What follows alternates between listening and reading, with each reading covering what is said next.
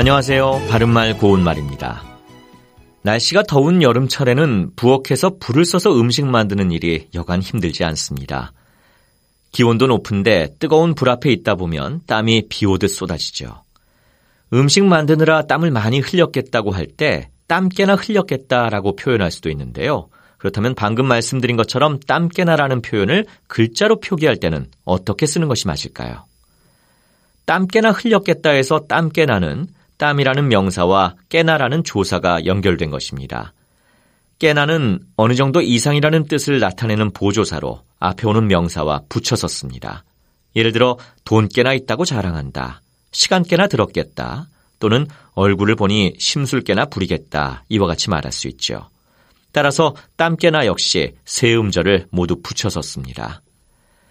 이와 비슷한 의미로 쓸 수 있는 표현으로 땀을 꽤나 흘렸겠다 같은 것도 있습니다.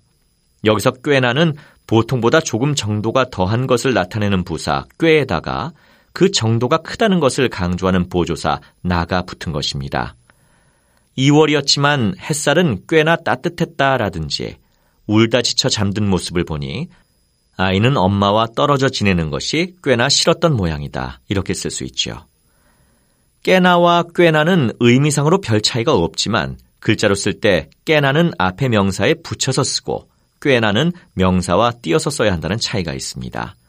발음이나 뜻이 서로 비슷한 표현들이니까 경우에 맞게 잘 구별해서 쓰셔야겠습니다. 바른말 고운말 아나운서 이규봉이었습니다.